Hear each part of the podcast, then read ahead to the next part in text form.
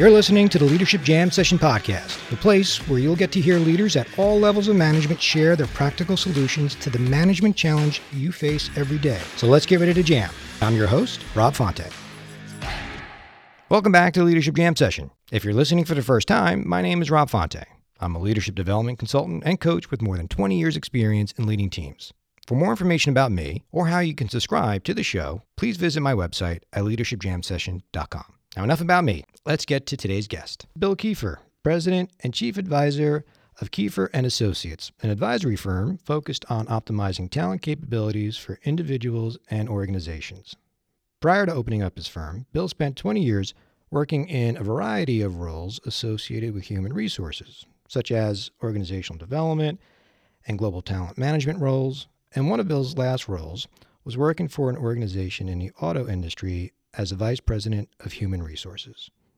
Bill, welcome to the Leadership Jam Session. Well, good morning. Thank you. It's great to be here. Well, it's great having you on, and I am looking forward to jamming with you and tapping into your vast experience in, in H R. So are you ready to jam? I'm ready to jam. All right. Now, a few years ago, you were asked to do a TED Talk, and the title of your TED Talk was Investing in the Middle. So maybe you can share with our listeners what that means. Oh, I'd be glad to. Yeah, in twenty seventeen, I was honored to be invited to present at TEDx Toledo. And the topic of that uh, talk was investing in the middle. And it's a topic I've been interested in for years uh, because I've worked, lived, and tried to operate and be successful in the middle of organizations my entire professional life. So the, the, the topic is, or the talk really is about life, leadership, and success in the middle. And a couple of the premises is, you know, we have to understand that while individuals and organizations all have definitions of success, we all define success differently. And we all, whether we uh, acknowledge it or not, we all seek balance as individuals and organizationally. And it's important that leaders recognize all those different definitions and take actions to achieve appropriate levels of balance for the organization and for the people. In the talk, I talk about how we might get to achieving that balance. And I use the uh, forces that impact flight. A couple of buddies of mine years ago were aviators, and they like to talk about aviation things, as uh, you might expect. And they had introduced me to the concept of lift and thrust and weight and drag. And it really, I thought, applied to creating a great environment for success and balance. So that's that's kind of the, the basis. Um, we go on from there to talk about how people in positions of authority, leaders, if you will, um, can go about creating lift and thrust, those positive forces that cause an aircraft to move forward and move up, and how sometimes the things they do or allow to happen create weight and drag and hold people and the organization back and down. So understanding all that, I then bring up three ideas that people in positions of authority, leaders, can attend to to try to achieve success and balance. The first one is position, and that's understanding that you do have a position of authority, and that comes with certain rights and responsibilities, and it's incumbent upon those folks to use that position wisely. The second is to understand how important priorities are and how making sure that those priorities are clear and consistent can positively impact lift and thrust, positively impact success of the people in the organization. And the final piece, I'll argue maybe the most uh, important one, is that leaders, people in positions of authority, simply need to pay attention. They need to pay attention to the people. They need to pay attention to the organization, the business circumstance, if you will. They need to pay attention to how all the different definitions of success commingle.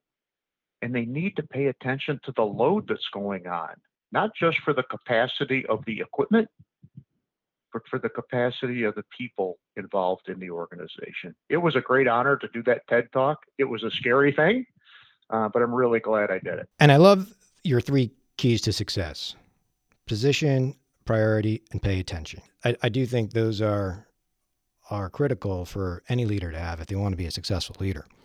And uh, I'm curious, because I know you have a an incredible amount of experience in, in talent management.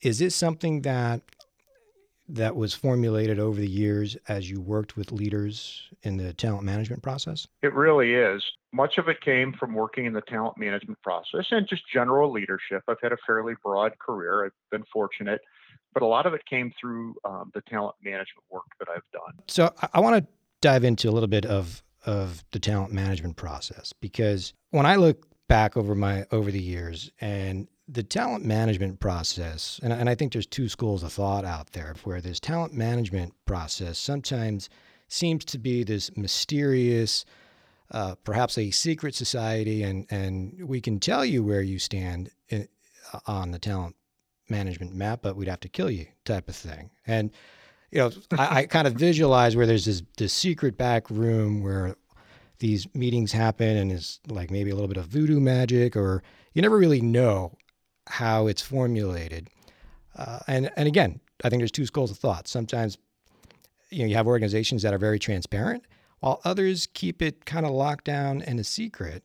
I do remember one time I, I had a critical to retain employee. We were doing this mapping process, and I had an employee that was critical to retain to my team, to the organization. And, and one of my H R colleagues uh, told me, well, you can't share that with your employee. And I sat back and I was like, huh? Well, why not? I mean, I know if, if, if I was them, I, I would love to hear that. Uh, so I just want to get your take on this, on this whole talent management approach. That's a great point. There's always this balance between privacy and transparency. And what I've found to be most successful is you have process transparency, where people understand all the related kibbles and bits about how we do talent management, how we do performance management, succession management, succession planning, career planning, career pathing. So people understand the process. It gives them confidence that there is some methodology out there and it's not just voodoo magic. But similar to how we do performance appraisals, you know, it's not public knowledge what somebody got as a performance review. We don't share that publicly. We respect their privacy. I found that keeping that same mentality for succession planning, especially, who is our high potentials? So I call it uh, process transparency, personal privacy. And that's a, that's the balance you always have to discuss. Just like performance management, you discuss the person's performance with them, areas where they've done well, areas where they need some improvement, some ways to improve. I think that kind of an approach relative to much of the other talent management tasks, succession planning especially, I would I would, I would offer. Um, if you take that similar kind of approach, say, here's where we see you today, here's where we think some options are in the future, and maybe that might be stay right where you are. Maybe we see you as the next C E O or anything in between. But having that same kind of mentality as you do with a performance appraisal really does help. Now, we ran into some cultural issues. Some of the Eastern Asian comp- uh, countries that we dealt with were very strong about, you know, you cannot share, you know, who's on the high potential list. Because while you might make, you know, eight to ten percent of the population feel great, the other ninety percent are going to feel horrible because they haven't made the list. Other organizations, we worked with some European folks that were like, how dare you? You have no validity in um, judging our performance or our potential. So you got to be mindful of that if you're in a global environment. And I will suggest, even if you're a small company, uh, and if you're blessed to work with a diverse workforce, you got to be attentive to how people are going to respond in your organization. How did you do it? How did you approach it? Because I know you've had a lot of su- success uh, with this and the organizations that, that you worked with. Overall, relative to talent management, our goal was to keep it simple.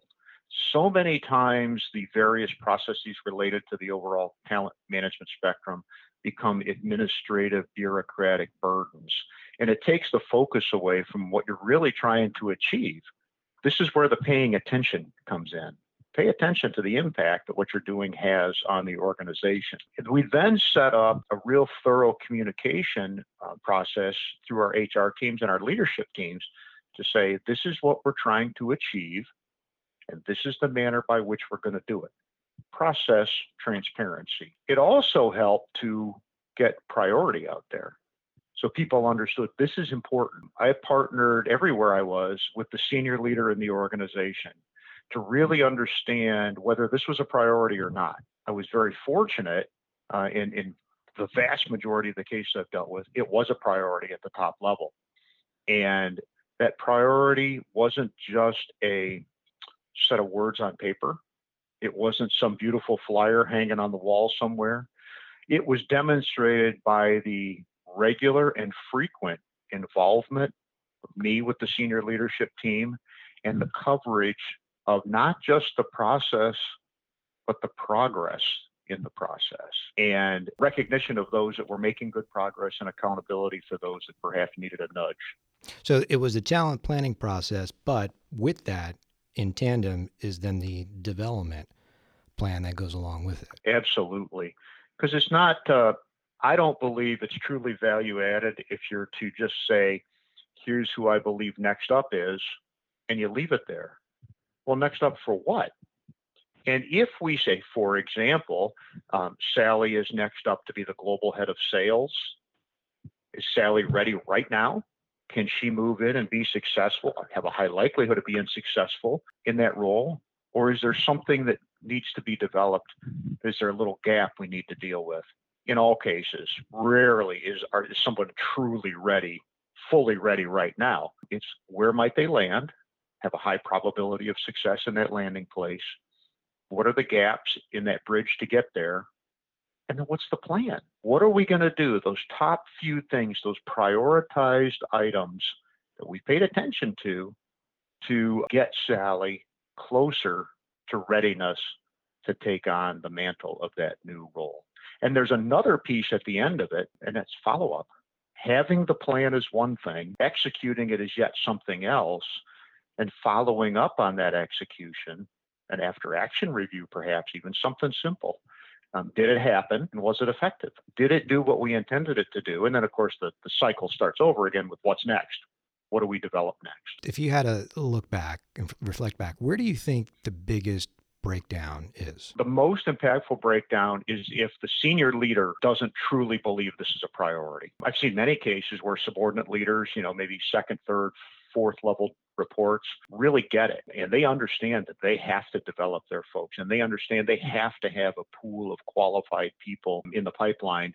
But you know what? Maybe the C E O, the top level leader, whatever the title is, says, you know, we have too many other burning bridges that we have to deal with first. We have to get out of today's crisis. But let's fast forward and say the C E O is in and truly is in, understands it, values, and puts in place actions to make it work. Then we find the breakdown at the second and third levels occasionally, where the C E O says, yeah, this is great. We need to do it. And we're going to have a recurring cadence of a clear, prioritized process to make sure that growing and developing our talent capability is a core part of how we work.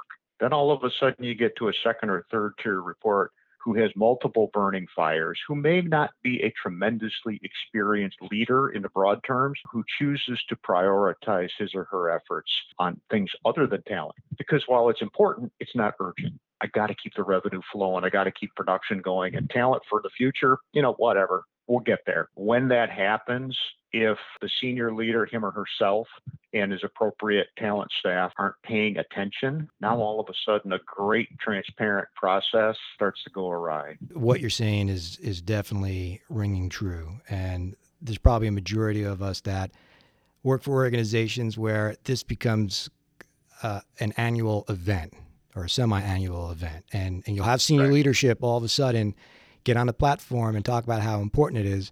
And then you never hear them talk about it again until the next cycle. It's kind of like strategic planning. Right. Yes, exactly.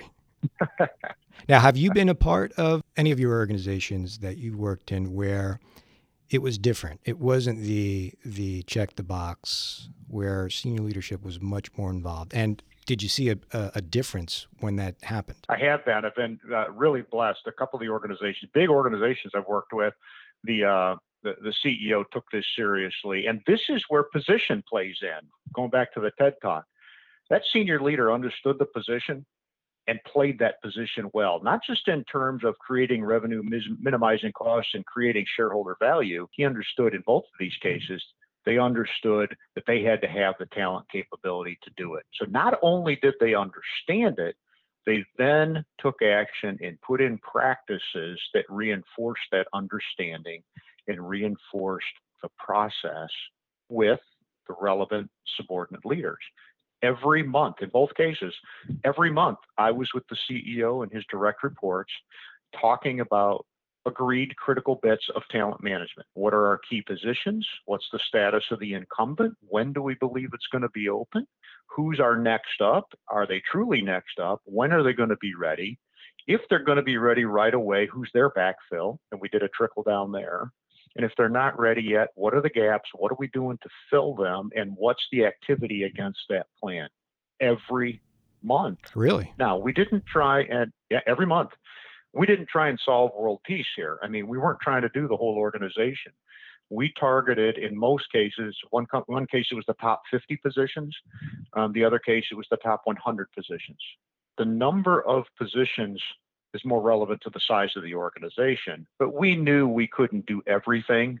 So we had to try to prioritize where we believe, quite frankly, where investors would, would, would matter, where they would care. No investor, I think, is going to care if the talent management guy is gone, but they might care if that huge plant manager that's responsible for critical parts to the auto industry, they might care if that position's gone. So it wasn't always just the most senior roles.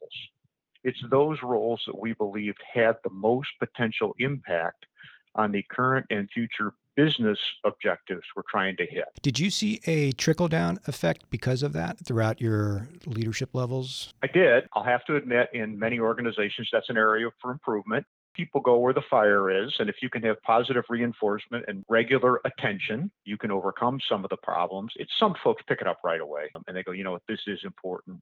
And for the operation of my business unit, my organizational function, my plant, whatever it is, they go, I know I've got to have a pipeline of great talent ready to go. There are always some folks, as I said earlier, there's other burning platforms that they're trying to deal with, and they don't necessarily view the creation and growth of talent capability as a burning platform.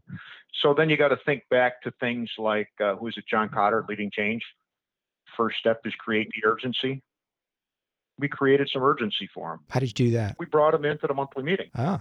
Not as a punitive thing, but says, hey, look, this is important to the senior leadership team. That these are the questions that were being asked because these are the questions we're trying to answer. This is the capability we're trying to build. And here's the business case on why we're trying to build that capability. I, I, I got to give credit to the folks, the, the people in the positions of authority.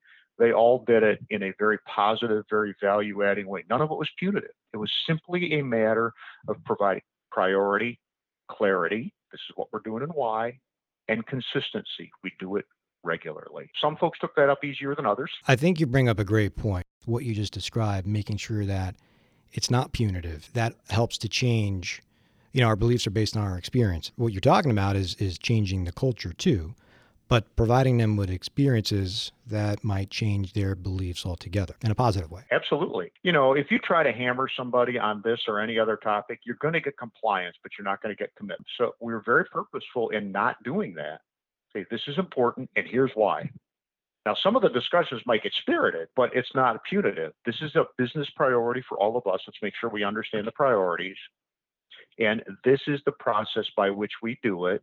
And these are the things we're going to check on on a consistent, recurring basis. So part of your job. You know, one of the things that uh, always has interested me is how oftentimes people in positions of authority kind of delegate or staff out the creation of talent capability. They'll staff out leadership. Like, how do you do that? It's such a foreign concept to me. You know, if you're in the seat, you're the leader.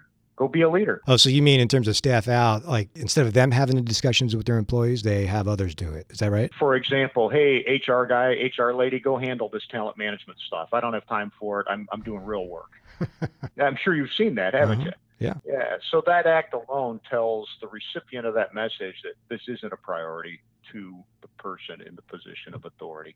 It immediately relegates it to at least a second tier priority for everybody else. Well, and you know what? There's so many engagement surveys out there that speak to the simple fact of an engagement question that, from the employee's perspective, does somebody care about my personal development? So that alone ties into employee development. And you're right, if your leader doesn't show in any way that they're invested in your development, that's certainly going to impact the engagement of that employee. Oh, absolutely. And, you know, the point I was making about staffing it out doesn't mean that people in positions of authority shouldn't leverage the expertise of their H R and talent management. They certainly should, but they need to be out there in the front of it saying, hey, look, we care about you as an individual. We care about the long-term of success of the organization. And we understand that it's really talent and talent capability that makes this work. For me, this is like taking that people are our most important asset cliche and taking it from words on a wall to action and a vibrant, vital part of the culture. You bring up a great point, because whether you're a new leader, and it's probably more if you're a new leader, but let's be honest, there's several leaders out there that if they've never been properly guided, do struggle with the development aspect of their employee. There are resources out there, as you mentioned, and your H R colleagues certainly are a great place to start that can certainly help you and guide you along the way. Because I hear it all the time from a lot of my clients, you know, what does development mean? What does that, what does that look like? If you don't have a lot of experience in it, it can be somewhat vague and, and nebulous on how to approach it. One of the marks of great leaders are they find people with the skills. Uh, they, they surround themselves with great talent, right? Let's go back to my three P's. If they're in the position, while they may not be a technical expert, they know how to find people and properly work with experts in those areas to go make things happen. If they're paying attention to the organization, they'll understand that it's critical for them to make this a priority. It's critical that they're clear about what we're trying to achieve. It's critical that they consistently act in a manner that supports the priority. One of the ways that I found it most uh, effective is, for any of this kind of work, is to be able to tie it back to the business. What's the business objective we're trying to achieve overall today, oftentimes in terms of current performance or performance review? You know, if I have goals that are tied to nothing obvious, you know, go out and produce X many things per hour on a consistent basis, whatever. Well, that's great. And I'll do that because I have a certain level of personal motivation. But if I know that I have a, that supports a larger goal, that creates more commitment. Well, it works the same for uh, talent management and development of future capability. If I know that the business uh, plan is to uh, grow ten percent through non-organic growth. If I know what that means relative to my job as a business development vice president, as a product engineering manager, and, you know, pick a title, if I can make a connection to that longer term goal, I can then start thinking about what do I need to know and be able to do to be ready for tomorrow when that happens. I, it's part and parcel to leadership responsibility in my mind. Whether it's the C E O, the division head, the department manager, um, staff folks like H R, that's part and parcel to our leadership responsibility to the organization and to the people. Completely agree. That's well said. Leaders, great leaders, see the potential in others that they themselves don't see. And and it is up to that leader to be able to tap into that potential or to help grow it and foster it and put them down certain paths. Something you said before also resonated, that obviously if senior leadership is much more engaged and invested, there is a greater chance for success and impact. However, mm-hmm. oftentimes that's not the case as well, but yet very experienced leaders or, or the leaders who do get it, uh, regardless of, of the support that they get from above, they still take matters into their own hands and and approach developing their people the right way, regardless. And I think it's important for leaders to understand that uh, you have a lot more power than you think you do. You make an impact, a significant impact on your employees' lives, particularly on their careers. Absolutely. And I've really glad you brought that up, because our focus has been so far on the importance of the top leader and, you know, his or her involvement in driving the process. But where that doesn't exist, and there are way too many places where that doesn't, your point is spot on. If you're in a position of authority, a leader, you have to lead. And that includes more than just driving the production numbers or whatever the business metrics are. Because if you don't attend to the people, their engagement, their development, their increasing ability to do their job well today and growing their preparation for whatever tomorrow is, you're not leading. You might be managing, you might be getting great current business results, but you're not leading. Completely agree. You know, it, the other thing that I, I get asked a lot too, or in my workshops, it's interesting, is what does employee development mean? And it's amazing how a, a lot of people will, a lot of managers will talk about how it's developing towards, uh, you know, another career, another position. And it was refreshing to hear you say that, yeah, you know, you have to tie it back to the business as well, because, and correct me if I'm wrong, employee development is, is not only that, but it's also developing your employees in their current roles to help them get better at, at their day-to-day responsibilities and capability. Absolutely. You know, and I kind of make a distinction. I don't know if a lot of people would agree with me, but I kind of look at performance management and talent management as two different sides of the same coin. Performance management, that setting of goals, that measurement of, of performance, and that uh, creation and execution of development plans, that's focused on today. How am I doing, and what is my current role? How am I doing in my current role? And what do I need to do to, to perform better in that current role? If we're not doing that for folks, we're we're doing them a disservice. It's our job as leaders to help people optimize their performance to the extent that they're willing. I mean, some folks, you know, sometimes you have challenges. But the other side of employee development is preparing them for the future. And if you just prepare for the future, you increase the likelihood that they're going to fail in the present. And they're never going to get to the future. So, you know, one of the jobs of a leader is to properly resource people for success in whatever that mission is. And part of that is developing them, training them, if you will, to be successful today, to do well in the job responsibilities they have now, and to do better today than they did yesterday in the current job. Some folks I've talked to says, you know, that's the difference between training and development. You know, we could argue semantics all day, but it kind of makes sense. Train me to better do what I do today and develop me to do something new tomorrow. And I can live with that. That's okay. But it's a huge point. Huge. Well, we get so focused on tomorrow that we just kind of forget today. And then you wonder why Johnny's not doing well today. The other thing we can do is prepare folks for too many possibilities.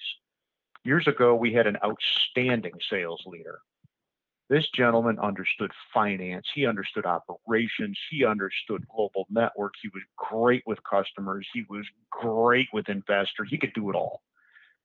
Guess what? We had nine different places, eight or nine, I don't remember the exact number, but multiple different places where people said, oh, he's a successor to this top job and that top job and that top job. We stopped and I kind of chuckled and I go, so which one are we going to pick? Because we're going to crush this guy with opportunity. So we have to be very mindful of where we're going with these folks. And back to your voodoo magic thing, folks sat in the room and said, well, we believe, uh, we'll just call him Fred. We believe Fred really ought to go to, we ought to prepare him for these two positions. Don't remember what they were off the top of my head. And we kind of sat there and all felt good about that. And someone raised the question, they go, what's Fred want to do? Maybe we're preparing Fred for something that Fred has absolutely zero interest. He may be great at it. He didn't want to do it. So I came up with um, a little model that I use with folks, and it's the, the A's of talent development and succession. First A, do they have the ability to do what we think we want them to do in the future? Do they have the availability? Will they be ready to move from the job they're in when we believe we're going to need that job filled? The next one is aspiration. Do they even want to do it? If they don't want to do it, we're going to spend all this time, all this effort, all this money on preparing them to do something they don't want. And two bad things, three bad things are going to happen. We're going to make Fred unsettled. He's going to become disengaged because we're pushing him somewhere he doesn't want to go. Or we're going to have an open position. We won't have anybody ready to fill. And we will have missed an opportunity to develop someone else that really aspired to that role. And then the final A that I use is agility. Is the individual agile enough to make all the moves he or she's going to need to make on the way? and is the organization agile enough to accept the move, accept the time away, accept the development, and do all that? So ability, availability, aspiration, and agility. No, I think that's fantastic. I love the aspiration piece of it, because as you were talking about the example and sharing that with us, that was the one question in my mind that you answered. Is Fred willing? Is, does he want that position? And I've seen this time and time again. It's unfortunate. Individuals get moved, high potentials get moved into roles that they don't want to do, never had any desire to do it. And obviously, you know, it is going to impact certain levels of their performance. Not to say that they're going to fail at it, but they just may not be as engaged uh, or might not even be the right fit. And all of a sudden, these individuals get labeled as not good employees anymore. And I think mm-hmm. that is a terrible uh, loss to the organization, because you have to sit back and say, whose whose fault really is that? How are they all of a sudden no longer high potentials? Oh, absolutely. And you know, there's there's talk commonly about over promoting people, promoting people too soon. You know, we put them in a job before they're really ready, and we stretch them too far, and all of a sudden what you just described happened is, you know, we got a great performer at whatever level, and we bumped him or her two or three seats, and now all of a sudden we push them past their readiness. That's over promoting. But I think there's an issue of mispromoting. And I think that's what you just described. We put people in the wrong job. Think about this, and I don't like to use too many sports analogies. Let's say you're a fantastic offensive right tackle in the N F L. You're going to go do ballet? Or Dancing with the Stars, right? Yeah. Or there you, well, you know, some of those guys have. Well, that's true. Yeah, it's a great point. But, you know, I mean, you can't have a great soccer player being a great defensive end. Now, it might happen, but now you're asking somebody to do something that they're not properly equipped for, maybe not interested in at all. And now we, and then we wonder, well, why did, you know, Sally all of a sudden become disengaged and a lower performer? And some take the position unwillingly just out of fear of, if they don't, their career is over anyway. Have you ever seen where organizations back people into a corner? You've been a great account manager, and what we really need you to now is to go into um, product development, because it's great for your, to round you out in the future. And you know, quite frankly, the business needs it right now, and we're going to throw a ton of money at you. And uh, you're going to have this fantastic new experience. And someday, somewhere, maybe it's going to prepare you for something even bigger. And the person doesn't want to do product development. They don't want to be in, you know, they're hunter killers, man. They want to get out there and do that sale. They want to meet that contact, and they want to go out and drive that revenue production. You put them in a lab to develop product with, you know, smart R and D people, their head's going to explode. But hey, that's what we need. And you're really good over there, so you're probably going to be over good over here. Then we wonder why they're disengaged. Yeah. And, you know, and, and the other side of the coin too is that sometimes people move into the positions unwillingly, but don't realize that they actually are a good fit, or that they do grow into the role and actually love doing it. There is that side of it too, which I think brings, brings back to your point of how critical that individual's leader and the level of investment that leader has with that individual to know that, to be able to make that decision. Yeah. I mean, this is part of the paying attention. Yeah. Um, if a leader is paying attention to people, he or she may see something that the employee doesn't yet realize.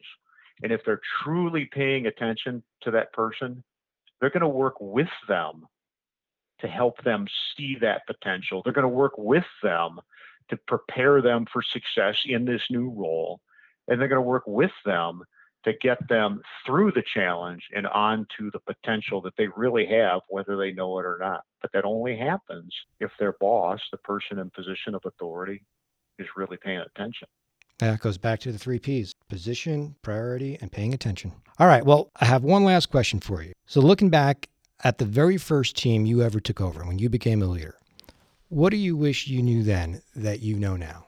Well, let me answer this the question with a little bit of a story. I started my professional career as an Army officer. I spent twelve years on active duty. And way back in the day, when I was twenty-two years old, I started I reported to my new duty station, and I'm ready to take over my first platoon, group of about thirty-five folks. Now, the leadership chain in a platoon has a, an officer, a lieutenant, a platoon leader at the top, and right next to him or her is a platoon sergeant, an enlisted leader uh, who's been in for a while.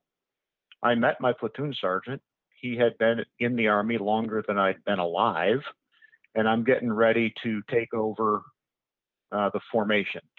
The normal process is the platoon sergeant forms the group of thirty-five, gets everybody ready, all lined up, looking spiffy. He does an about face and stands and waits until the platoon leader, the officer, comes in. The normal conversation is, all present or accounted for, sir. I render a hand salute. He hand salutes, and he goes to the back of the formation to take his post. I got up there fully ready, a little nervous. Platoon sergeant smiled, and his comment was, some here, others not. Deal with it, Lieutenant. I choked. I didn't visibly respond. I saluted, told him to take his post, and I went about my business. Afterwards, we met up, and I said, what was that? He goes, you didn't flinch. He said, if you pay attention and listen to me, I will make you successful. He goes, if you don't, I'll crush you. And we had a great relationship. He taught me stuff I never knew I needed to know. So the lesson out of all that for me was, the success or failure of my career as a leader is only a little bit dependent on me. It's dependent on the people around me. And a leader, in my opinion, the lesson I took from this, won't be successful if he or she can't engage well with the people around him or her. A little different way to answer your question, but that was an impactful lesson for me, and I've remembered it to this day. That's a great story. Appreciate you sharing it with us. All right. Well, Bill, I first want to thank you for your service to the nation. And I know you do a lot of work with veterans who are transitioning from the public sector into the private sector, which I think is fantastic work. And secondly, I appreciate you coming on and sharing some of your stories and expertise with us. We will also put all of your key takeaways in the show notes, such as your three keys to success: position, priority, and pay attention, which I think is a very simple and yet very powerful approach. And if anyone's interested in working with Bill, perhaps you might have an interest in bringing him in to help establish a talent management strategy, or even to bring him in as a keynote speaker. We will leave Bill's contact information in the show notes as well. Once again, Bill, thanks for coming on the show. Thank you, Rob. It's been an honor and a privilege to be here with you. Thanks so much for listening in today. If you're interested in learning more about the show or how we can assist you through my leadership consulting company, then please visit my website at leadership jam session dot com.